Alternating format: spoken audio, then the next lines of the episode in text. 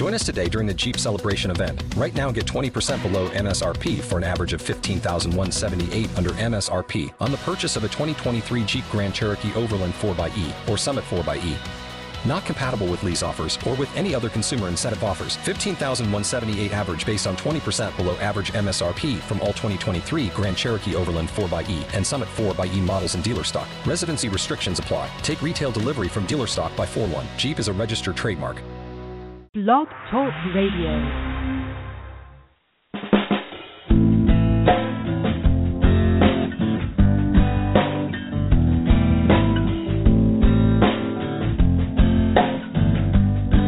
Have you ever wondered why it's happening again? Welcome to Mindshifters Radio with your co-host, the Forgiveness Doctor, Dr. Michael Ryce, and his wife Jeanie. Michael and Jeanie share with you the wisdom of the ancient Aramaic internal process of forgiveness.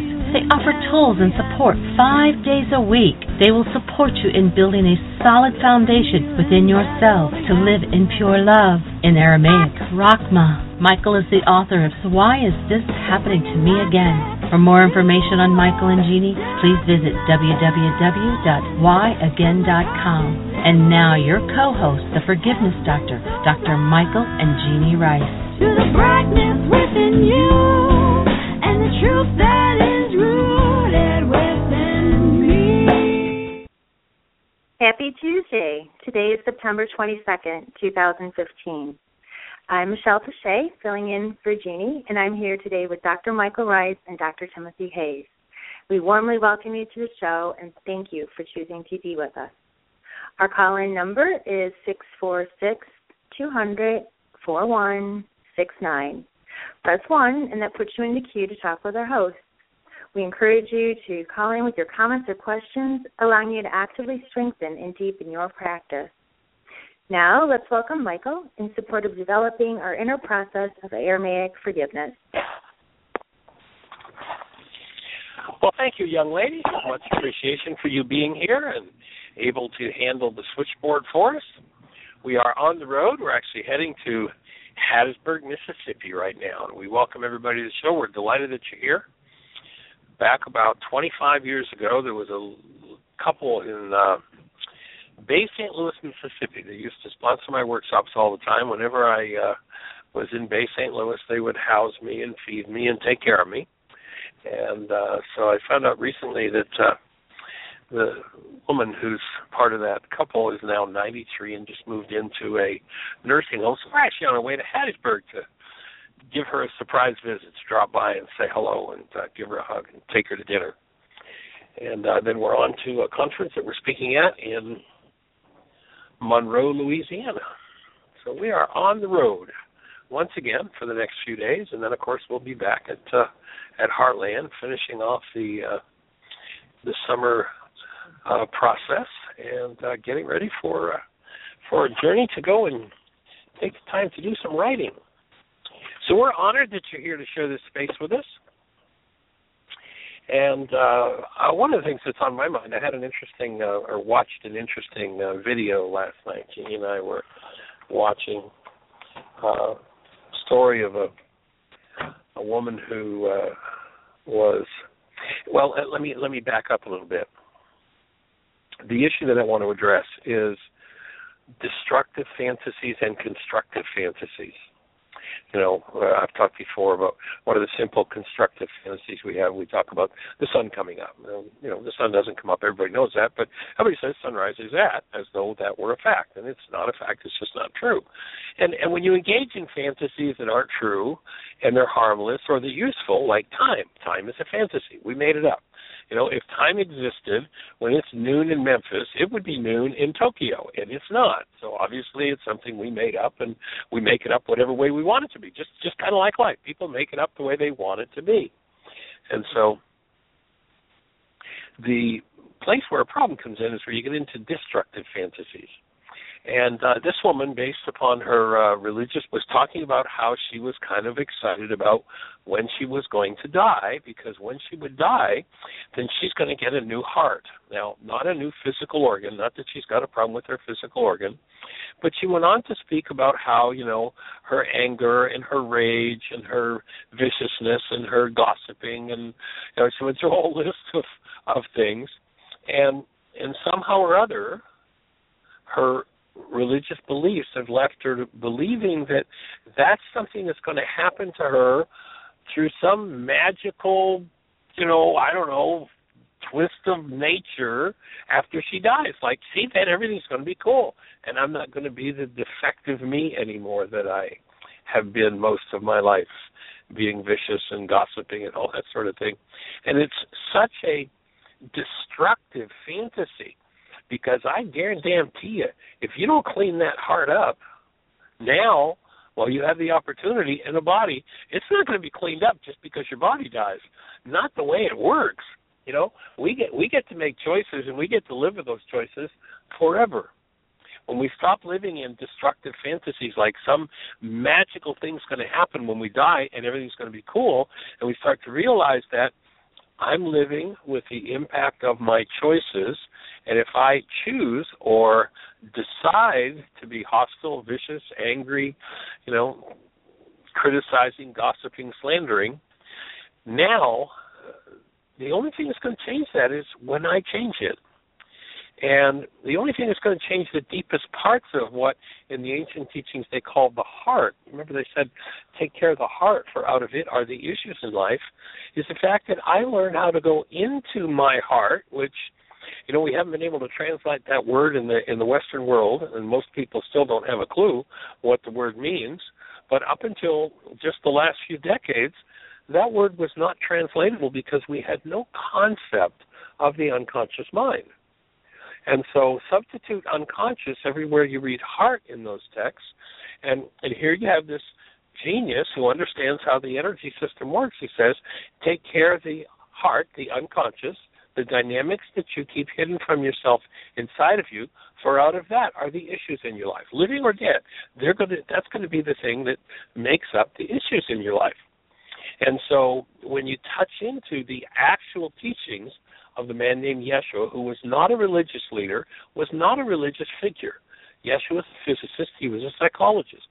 He was not a theologian, he was a geneticist. He understood exactly how this energy system worked. So when he said you must forgive from your heart, you want to be free of the viciousness you point toward your brother? He says you must forgive from your heart the wrongs of your brother. The things that you want to point at everybody else, you've got to go inside your own mind and clean it out. And so, forgiveness, we have a destructive, extremely destructive fantasy on the planet about forgiveness. Virtually everybody believes this very destructive fantasy. In fact, in the Spanish language, the, the word for forgiveness is representative of exactly what we've been trained. The lie is we've been trained that forgiveness is about pardoning. In Spanish, it's pardon. And we've been taught this very destructive fantasy that if I have pain going on inside of me, it's your fault, but it's okay. I'll forgive you. I'll let you off the hook. And if I let you off the hook for what's going on inside of me, I've done nothing to change what's going on inside of me. Very destructive to think that I'm going to straighten out my life by letting you off the hook. The actual term of forgiveness is the tool with which you go inside yourself and remove what never belonged. So if you find yourself being vicious, rageful, gossiping, slandering, in any form of negativity, maybe it's time to recognize there's work to be done. There are tools for doing that work. And by and large, the Greeks did a big disappearing act around the tools. Let's get rid of this thing called forgiveness. Tell people to let everybody else off the hook for what's going on inside of them. And when that happens, what takes place is the pre programmed brainwash that people are stuck in, they stay locked in all their lives, which means the authorities who programmed them to be there love it because they gather benefits from the fact that people live in destructive fantasies with no knowledge that that's where they're living. So if you think that forgiveness is about how you're going to let somebody else off the hook better. You've been taught a destructive fantasy. Now, hardening someone else can be a useful tool. I'm not saying that's not true. That can be a useful tool. If I have some of my pain hooked up to my brain's image of you, letting you off the hook can help me to disconnect my pain from my brain's image of you, but it's not going to resolve my pain. What's going to resolve my pain is actual forgiveness. Actually stepping inside my own mind, finding the deeper hidden part of my mind, and removing what doesn't belong. Sitting around waiting for some magic moment is not what's going to get us there. So we're here to support you getting there. If there's anything in your mind that works against you living as a human being, and we have an easy experiential definition of a human being. Hold a newborn child. You know exactly what a human being is. When you hold that newborn, when you tap into that newborn essence, you know that human life is the active presence of love. When you choose to live as the active presence of love, you've chosen to live as a human being. Now, your work is, if you really want to do that, your work is to forgive everything in you that comes from your early memories, your early experiences, uh, your genetic predispositions, to go in to every nook and cranny of your mind, of your emotions, of your genetics, and remove what never belonged. What never belonged in the human system? Anything unlike love. The only thing that belongs there is this awesome presence of love that we're designed to live as. And so that's what we're here to support you in doing, should you feel that it's your work to do that. And as you step into that arena, everything begins to change. The whole game of life changes. You will find yourself having lived with certain energies and thinking there was nothing you could do about it, perhaps all your life. And you'll find yourself turning around into circumstances that yesterday would have locked you right into that situation, right into that energy. You just locked onto it and, and, and been stuck there. And you'll find yourself wondering what happened to that response that was so destructive that you knew didn't belong, but you had no power over. These tools empower you to be free of what kings and princes brainwash you for to keep you under control. So that's what we're here to support you in doing. And if you haven't accessed the key tool in the whole process yet, we invite you to go to our website, www.whyagain.org. And if you scroll down the page a little bit, you'll see a bullseye in the middle of the page. Click that bullseye, and that bullseye will take you into a whole series of links on how to forgive, how the step by step process works.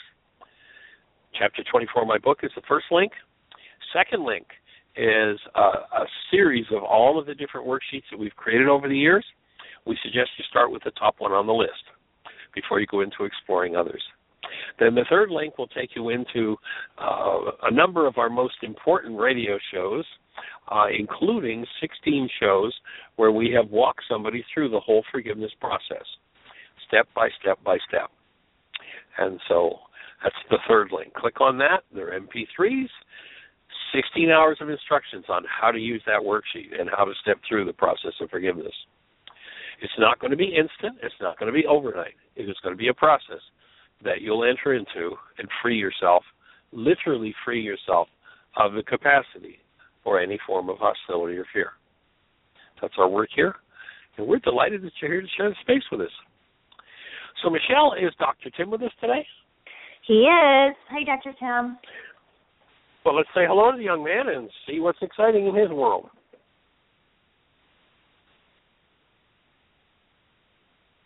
Hello, Dr. Tim. I'm here. Did I catch did I catch you with a mouthful of food again? What a guy. Just slightly. So how are you, Michelle? How are you, sir? I'm doing well. And Awesome. I enjoyed your introduction and it it puts me in mind of the the process you were talking about how one of your favorite activities is watching movies. and for a long time when you would talk about that pieces of it I mean I, I finally heard Jeanie give an explanation of it that it clicked in you know this was 2 or 3 years after I met you and the idea that I can use going to a movie and have that stir up stuff in me in this rather protected, safe, isolated way that then I can do my worksheets on dismantling the content that comes up in me as an adjunct to just going out and living life. It's a little bit safer, it's a lot more controlled. What's on the screen is just lights flickering and sounds hitting my ears. And so, if I can put myself in a setting where I'm going to allow those things to get triggered in me that are less than love and come to the surface, and I know about the tools and I can use them, it's kind of a more programmed, controlled way to access the garbage inside of me rather than just waiting for it to come up in the middle of an important relationship or a business setting. It's certainly and, a lot more fun than getting kicked in the limitation in real life experiences. Yeah, and and and the, the the piece that's important there has still been important from my perspective is that I do that when I feel up to doing it. So if I'm absolutely feeling overwhelmed, run down, in a healing crisis, or getting what I would consider bombarded by life events that are triggering all kinds of upset in me, I may choose to stay away from movies like that because I have enough going on in my life right now that I'm processing that I need to be doing my worksheets or my tapping and my breathing or my mind shifter journaling on. And at other times, I feel like, well, I have the time, I have the space, I'm doing pretty well. I'll watch a challenging movie and I'll have a stack of worksheets there and I'll have my tapping tool with me and and I'll be ready to watch what's going on inside of me for whatever gets triggered, own it, and dismantle it. I remember one time I was asked to participate in a panel discussion at a Veterans of Foreign Wars gathering about an hour south of where I live. And uh, it was on post traumatic stress disorder. And there were going to be a panel of people there, a couple of veterans who were officers, one who was just a private, a medical doctor who had been developing and promoting a technique for shooting an anesthetic into a nerve, one of the primary nerves at the base of the skull, to try and interrupt the pattern of um, post traumatic stress disorder, and um, a religious figure who was promoting prayer to heal post traumatic stress. And the idea was that they they had a collection of people, veterans and their families, and and there were quite a few older veterans and the parents of younger veterans filling this hall and they were going to show the movie an HBO movie that was it was about the history of post traumatic stress from before the Civil War all the way through present day. And it was done by one of these HBO directors who is known for his blood and guts and gore. And I sat there tapping, breathing, canceling goals, breathing, tapping, cancel through the whole thing. And and I knew that there were people in the audience who were getting triggered I could look around and see people who were breaking into a sweat and shaking and people getting up and leaving. And then we had the the panel discussion and there was a, a bless his heart, a young veteran who was trying to answer questions through an active triggered state of post traumatic stress. He was sweating, he was shaking, his knees were making the table rock, and I just thought, well, you know, it's it's incumbent upon me in future situations to try and give people the tools ahead of time to let them know about the breath work and the canceling of goals and the simple tapping they can do to access their acupuncture meridians and the startle response and and soothe themselves and distance themselves from identification with the sights and sounds and images that someone can put on a screen. And in that process, lots and lots of healing can happen. However, without the knowledge of what's going on and or any tools to cope with it or dismantle the upset that's held within the individual, it's it's simply a reactivation of trauma.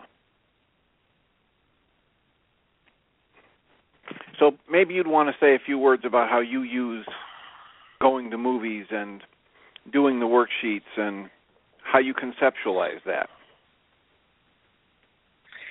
Well, for me, you know, the, the place where I first started to use this as a tool personally, um, I don't know if you've seen the movie um, Full Metal Jacket. No, well, that that's certainly one of the heavy duty ones, but no. Uh, uh, what, what what's the one that uh, the the Scots being killed by the Brits and Freedom. uh, name name name of it's gone now.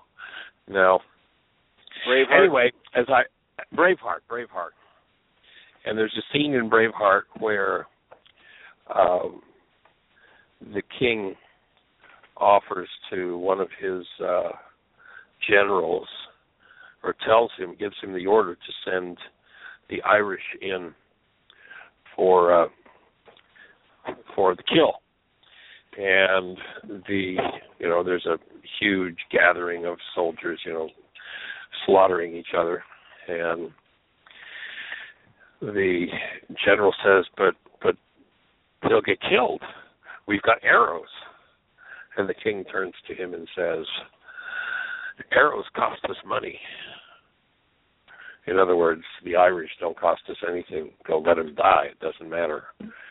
And I remember just having this seething rage come up toward the king and realizing that this was a trigger for me that was really an important one because of the you know I, I assume with my heritage being Scot that uh that genetic component. And and I realized that there was some major work for me to do and I probably watched that movie and would sit and breathe as that scene would happen and have that come up. I probably watched that movie 12, 14, 15 times before it came to the point where I could watch it and no longer had a desire to kill the king. That I could let go of that violence from within myself. And so very often now I just won't uh or, or there was a time pardon me where I would not go near a violent movie and then when I had the insight that oh there's work to be done here I had the instruction to go see a really raunchy movie called uh, The Island. And in that movie the you know it was like I just don't go to violent movies. And in that movie the opening scene somebody crawls up over the back of the boat and very graphically has their leg hacked off. And it's like and I, and I asked the guidance I asked the question you know well what am I doing here? It's like you have a belief in a world of bodies and you can go out and manifest that belief or you can sit here breathe and do your work and let these flickers of light that look like real people resonate real things in you. And when those things resonate and they don't support you living as love, then you can forgive those things and free yourself from their influence. And so now I quite, Jeanie and I will quite regularly go to a violent movie and we'll breathe and we'll use the tools to free ourselves from what surfaces, from what resonates. And so it's it's a it's kind of like vicarious atonement. You don't have to go out and create the circumstance in order to work through the issue. The circumstance has been created in a in a movie in a real enough fashion that the mind, of course, not knowing the difference between a real and an imagined experience, will be triggered, resonated by those things. And so apply the tool of forgiveness, breathe, tap as you say, and work through whatever needs to be forgiven, whatever needs to be removed, and you get to free yourself. So it's a powerful, powerful environment. And you know, it's kind of like another tool that we use is called a mind shifter. And a mind shifter is a tool that you use to in the same way as a movie as a resonant device to surface what needs to be looked at and work through those things, free yourself of them. So we'll use a mind shifter, and, and in our, of course, our, our work, the, the definition of a mind shifter is it's a thought about an issue in your life around which you have negative thoughts and it's the opportunity to surface, process, or release the negative thoughts. So, you know, whenever I teach, you know, in the in the video on uh, mind shifters and introduction to still point breathing, I use the, my favorite mind shifter. I always use for instruction's sake is because so many people have issues with money. Is I'll give people the mind shifter. I always earn twice as much as I can spend. To which the average person's mind says, "Are you crazy? What's wrong with you?" And I mean that's ridiculous. I can't even pay my bills. And and so there's how a mind shifter starts. It shows you the parts of the mind where there's negative thinking and gives you the opportunity to free yourself from those parts of your mind and change your thinking. So it's pretty uh, pretty awesome and pretty powerful uh, to uh, to see how we can move through those things. Another interesting place you can go is music you start to listen to some of the music of the culture and the the kind of destructive mind energy that's planted in people's minds. I was you know happened to hear a piece of music this morning and forget exactly how the words went, but it was something like, you know, how am I going to live without you? you what what will happen to me when you're gone? Uh, you know, I can't I can't make it and you you look at how many especially young people who are impressionable and emotional and don't know any better and they sing along to these kinds of melody lines teaching their brains destructive ideas integrating those destructive energies through the power of music and then when a relationship breaks up people wonder why they go into suicidal thinking you know, or or any other event in their lives. And so if you if you happen to hear music that uh, that resonates again, something that's less than love, then you have the opportunity to work through it. Now, life overall is like one big mind shifter. And what happens is that life will always hone in on the lowest resonating energy that one holds within their structure and when that lower energy resonates, one either buys into thinking and the energy, or one decides to get rid of it, decides to forgive it. And so, rather than waiting for life to come along and kick us in the limitation, we can simply use the tools. Whenever something less than love has resonated, whether it's a piece of music, a movie, a television show, so the tone of somebody's voice, the look on somebody's face, or whatever it happens to be, to work through whatever's less than love in ourselves. And, and of course, the thing that uh, keys me into do I have work to do here, and that is, if I'm feeling something that's less than love, then this is my work, and so the opportunity to do my work. So that would be my perspective and where I go with it, and how I use those stimuli. Michelle, you have any experience with those sorts of things? Um, well, what do you what do you mean specifically? well, just just what the conversation is. Anything to share on the in terms of mind shifters, movies, music, things that stimulate and get things moving for you, and what you do with them. Um, well, actually, uh, when you were talking about the mind shifters, I um, uh, was working at a, a lot this weekend with some clients, and we talked a little bit about it uh, on Friday, and then somebody had called in with some mind shifters, and that it, we talked a little bit on the um, call Friday, and then on Saturday I had some clients and did some more work. Um, as far as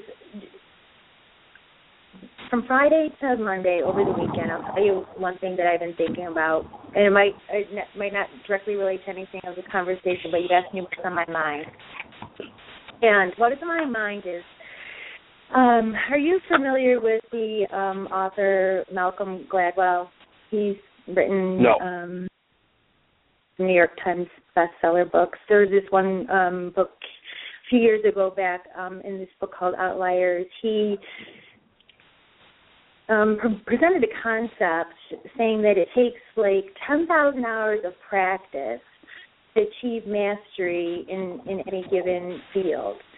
And he comes to this conclusion over studying the lives of extremely successful people and how they um, achieve that success. And so there were some um, studies of violin players, like some psychologists and um, studied some violin players in the in 1990s, and you know from from adolescents when they first started practicing violin at age five until you know they were adults, and that where they diverged in terms of their mastery, and it seems like they could um, create a correlation between the number of hours practice and the distinction between those who had achieved the higher levels of um, acclaim, whatever measurable successes that that they could do. And there's other examples like um, Bill Gates and the Beatles and things in terms of the number of practice. So I started thinking about your recommendation of five worksheets a day, you know, for however many days. And um, I know the times that I've really um, sat down and like, you know, with of worksheets and kind of committed. I've set time aside. I'm going to do these five, and um, I'd say, in my experience, it takes about an hour. I know there people can get through worksheets a lot quicker. I generally find myself drifting off into tangents or different feelings and experience and they kind of get extended. But if I'm going to do five and get them co complete, I say it's about an hour. So I got to thinking, well, gosh, if so you did an hour a day, that's 365. That's three years to get to the 10,000 hours in terms of mastery, assuming, you know, you, you were consistent.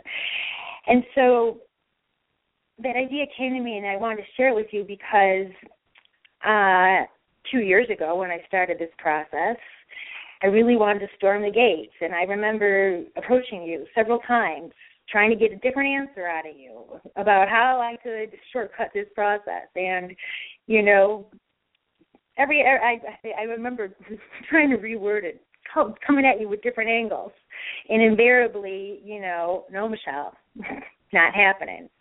So um you're not familiar with the author, maybe Tim, you are the concept and the thought that just toss that out there because I think it supports kind of what you've been saying all along. Well, yes, I am quite familiar with that book. I've used it a lot in references in different talks because it isn't simply the 10,000 hours.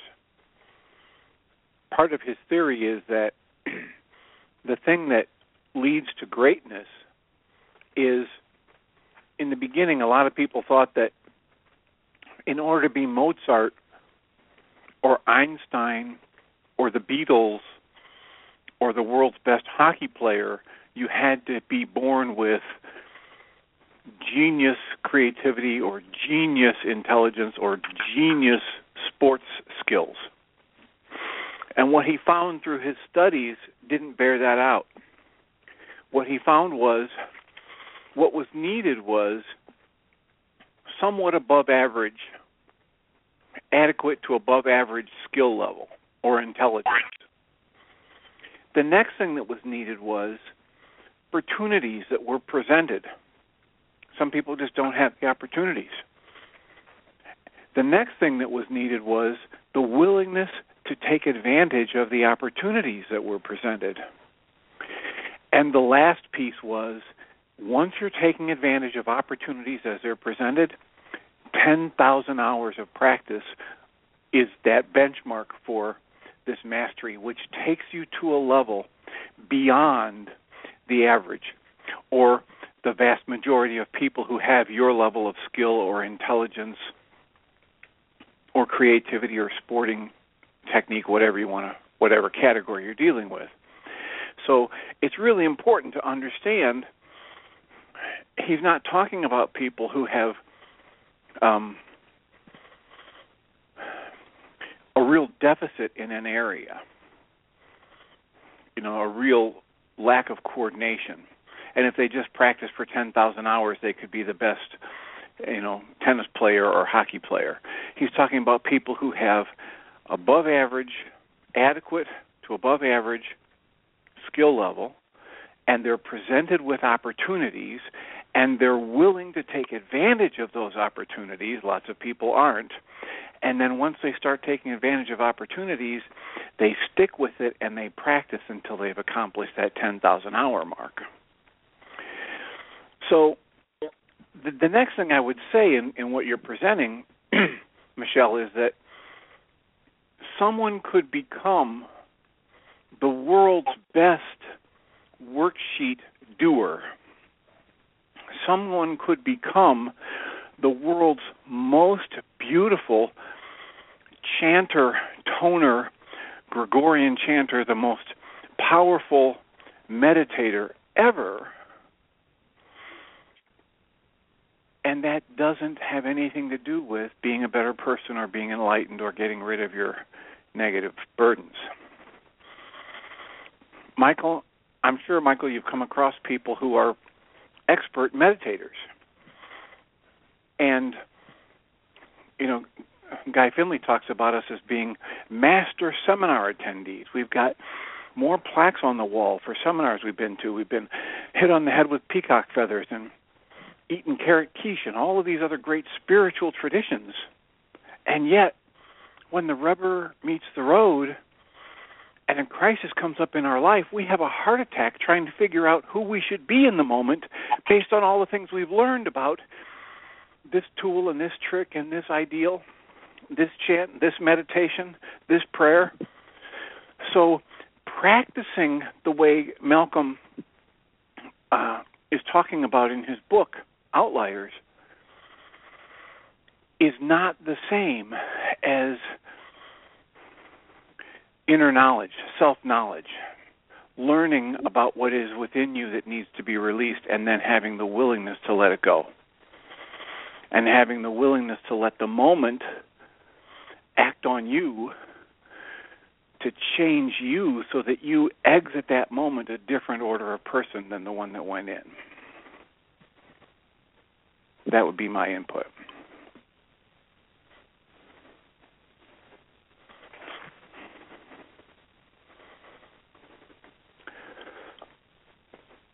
And you can hear a pin drop.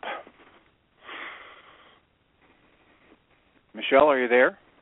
Yeah, I'm I'm here. Um, there there's a uh, just a couple thoughts I had.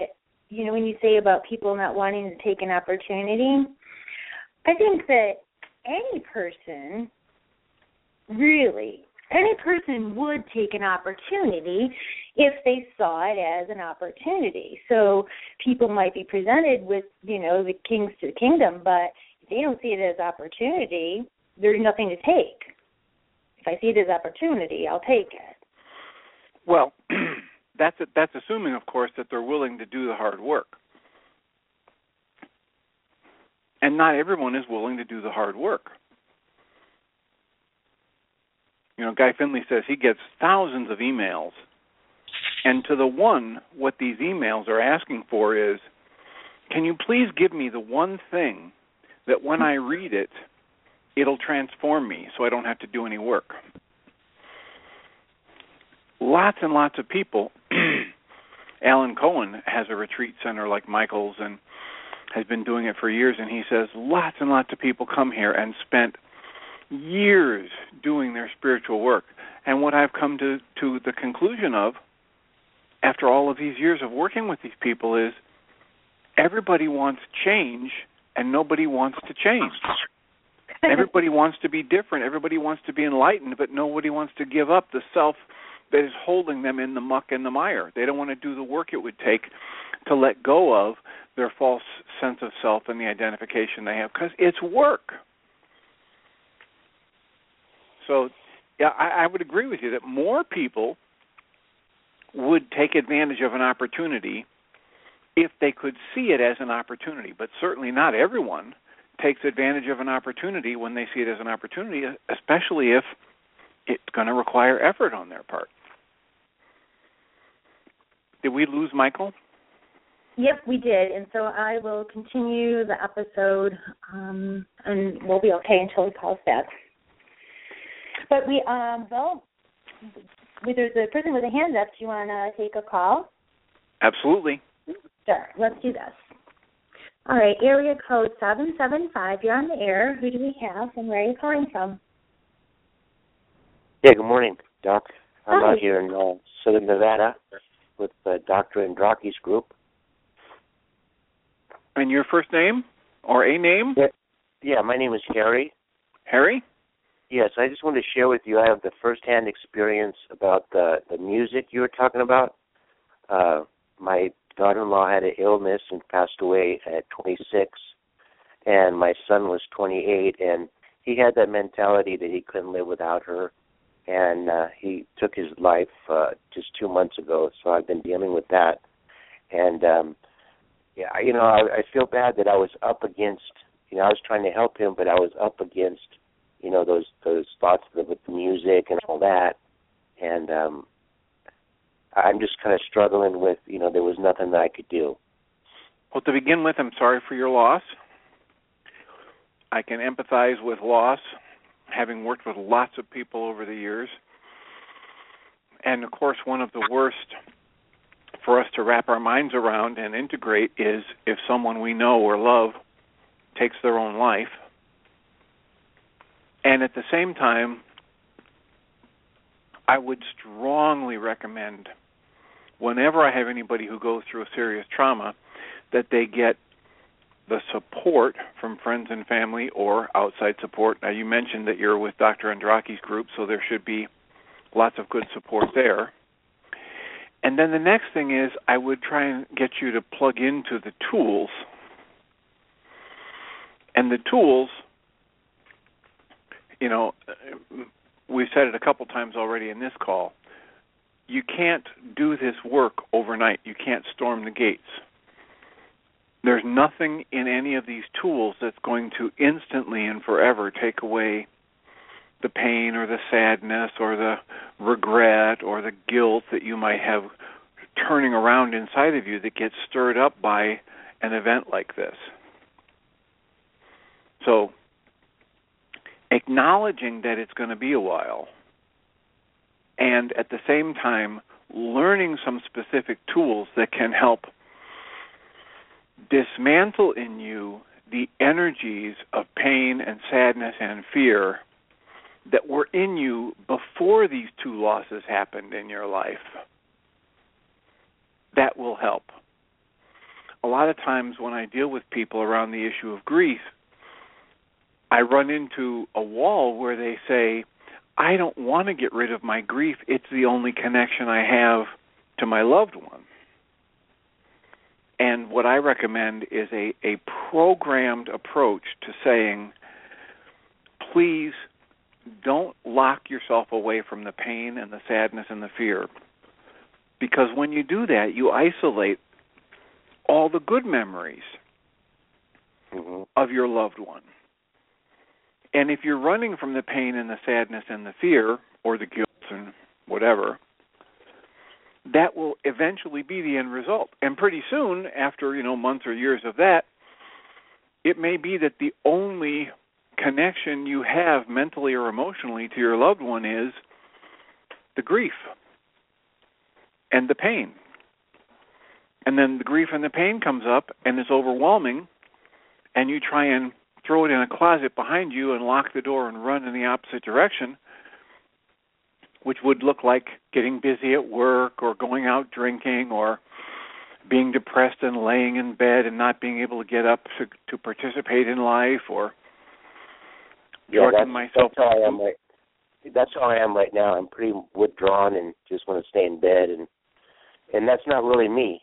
Okay, But, so the issue with that is when you do that, you're you're locking away all the good memories of your life with it. You said it was your son, right? Yes, uh huh. And how old was your son? Twenty eight. So, probably the most important, at the same time, potentially stirring up the most pain, but perhaps one of the most important things you could do is create a celebration of life for your for yourself of your son's life. And I go ahead. yes, I understand that. I follow. and I and I try to encourage people to to schedule to do this on a regular basis.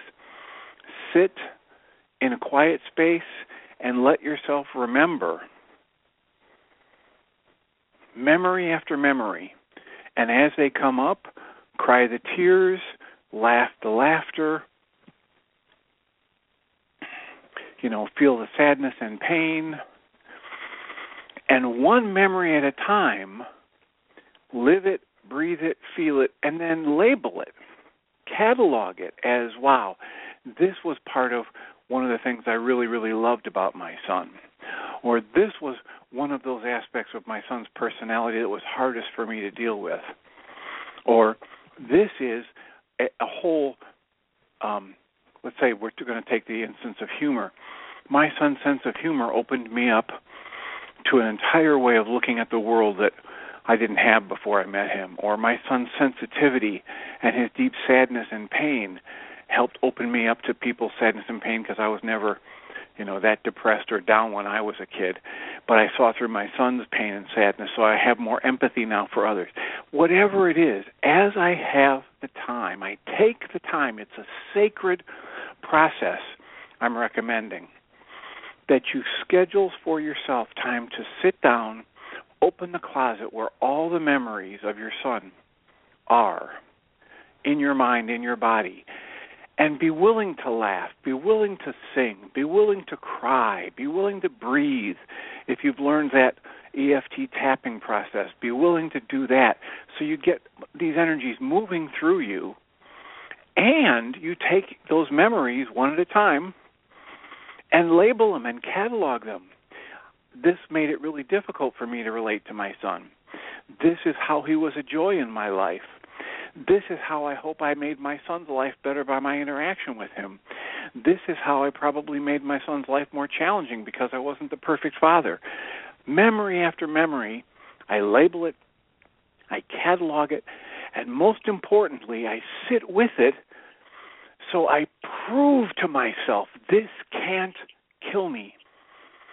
Feeling the sadness, feeling the joy and knowing I'll never have exactly that joy again, feeling the memories and putting them in place proves to me it can't touch the core of my being and it doesn't touch the core of this other person's being whether it's my son or a fa- another family member or a friend and then over time as these memories come come up good bad and otherwise there's a quick stab of pain and a breath and I'm there in the knowledge it can't be too much for me and I can stay with it and I can integrate the life lessons and learnings and the way that knowing this person has transformed my life, good, bad, and otherwise.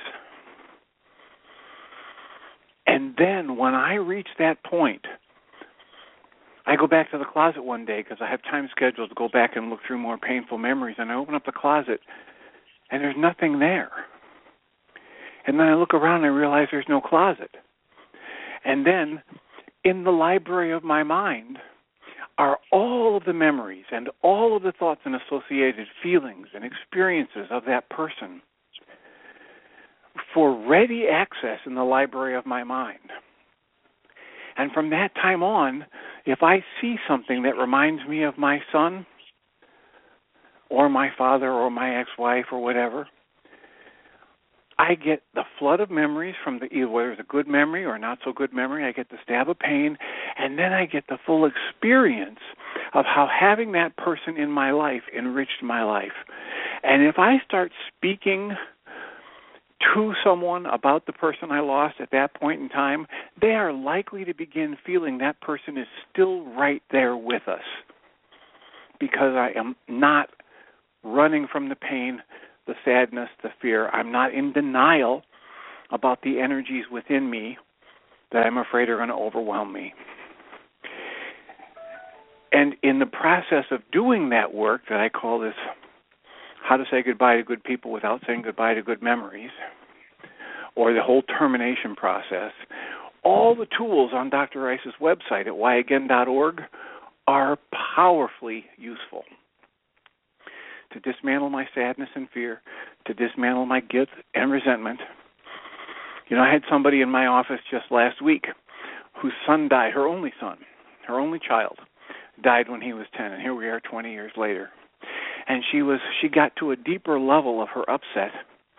And she sat with eyes closed, shaking both fists tight in the air above her head, just screaming, I want my son back. This is 20 some years after the fact.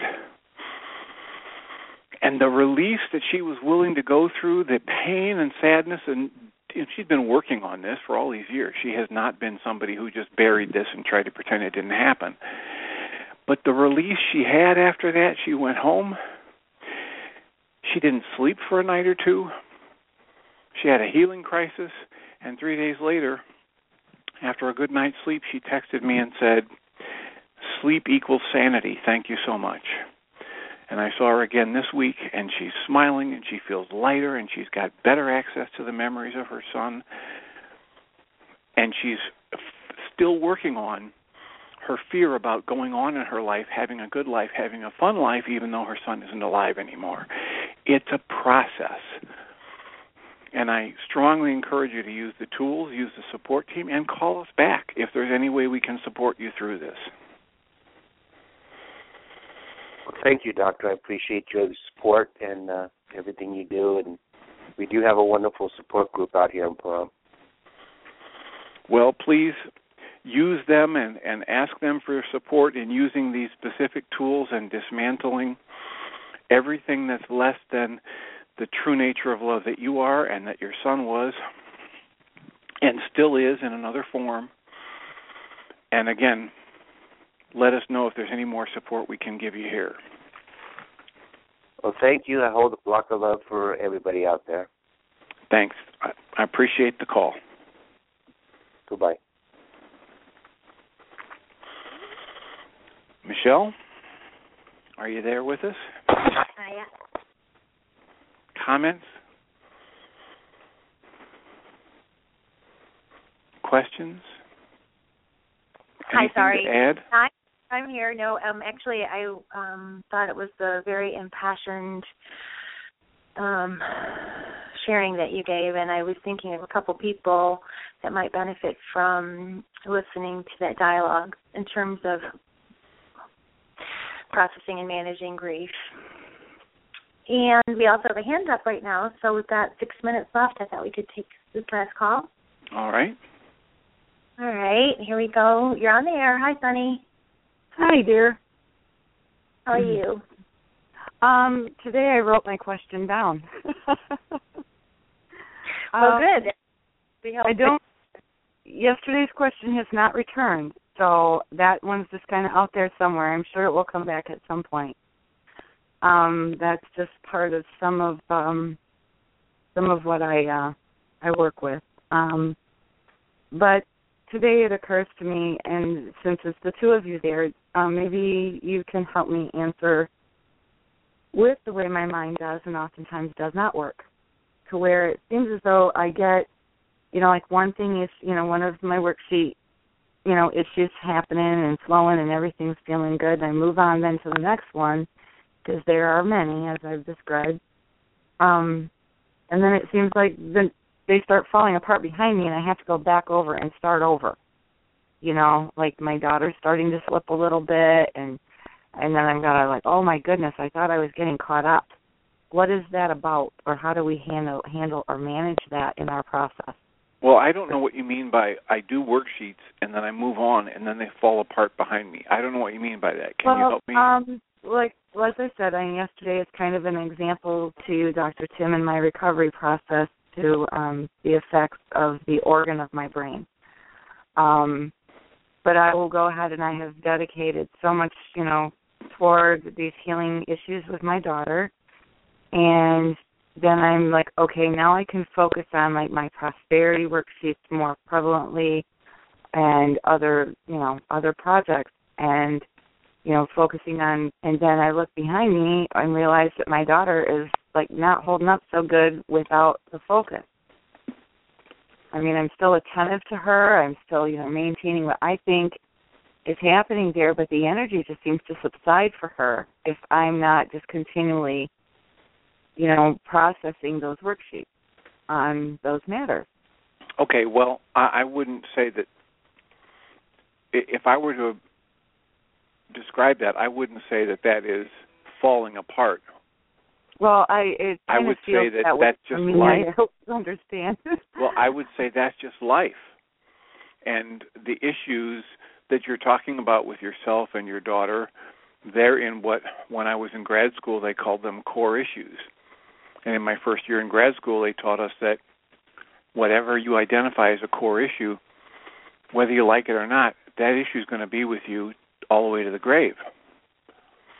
And that's not a bad thing if you keep working with it as I continue to work with those issues that I've identified are the core issues for me, I get better and better at dealing with them. And eventually, I'll catch myself when I'm right in the middle of one of them rather than two or three days later when somebody points it out to me. And eventually, I'll start to keep working with them and I'll catch them right before it happens. And if I keep working at it years and years later, I'll I'll watch myself get up in the morning and say, you know what, I've kind of unwittingly set the day up. So if I just keep going this way, I'm going to um, invite one of my core issues to be in my face by by noon, and so I change the course. And eventually, I see it coming a block away, and I just kind of wave at it like an old friend. So core issues in that terminology would be the same as what Michael calls your 77 times 70 worksheet issues. And this is not a matter of I get done with it. Right. And I keep trying to tell Mhm. people every time I think I'm going to get done with something, I just set myself up to fail. right. And, And- so I'm going to be on constant watch for what's going on inside me, and I'm going to work at at increasing and maintaining my diligence for being willing to do my work when I catch myself being triggered at any level that I can catch it as soon as I can catch it and apply all the tools in my toolkit to dismantling the energies in me that are less than love. And the concept that you bring out about, I thought I was done with this, or now I have to turn and give my attention to it again, that's just life. Okay. So I would encourage you said- to give up the concept that you're going to be done with this.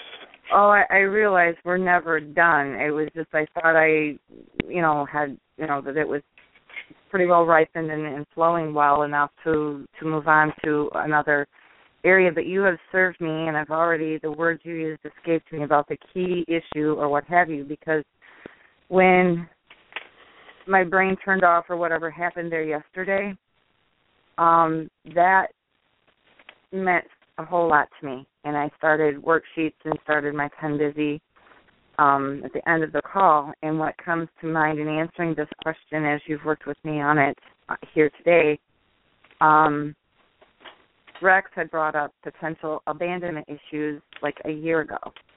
And I'm like, oh, no, no, no, I don't feel that. I don't get that. And it came to me yesterday because when that happened on the radio show, I'm like, oh, so respectful of your time, more so able to be nowadays. The panic, the embarrassment, the shame, the I feeling defeated in my my progress on recovery, I was like, oh no. Then I had to go into what I feel is like a healthy anger to say, oh hell no, I'm not going there, you know, and and assert myself. But I started doing some worksheets on it, and I did hit abandonment issues. And now, while you and I were speaking, my daughter is did not get enough attention with her father, with her other sibling, and you know attention that she needed. And I'm wondering if she's sensing that I'm not devoting as much of my attention to her, and that sense of abandonment that is maybe shared with me somehow.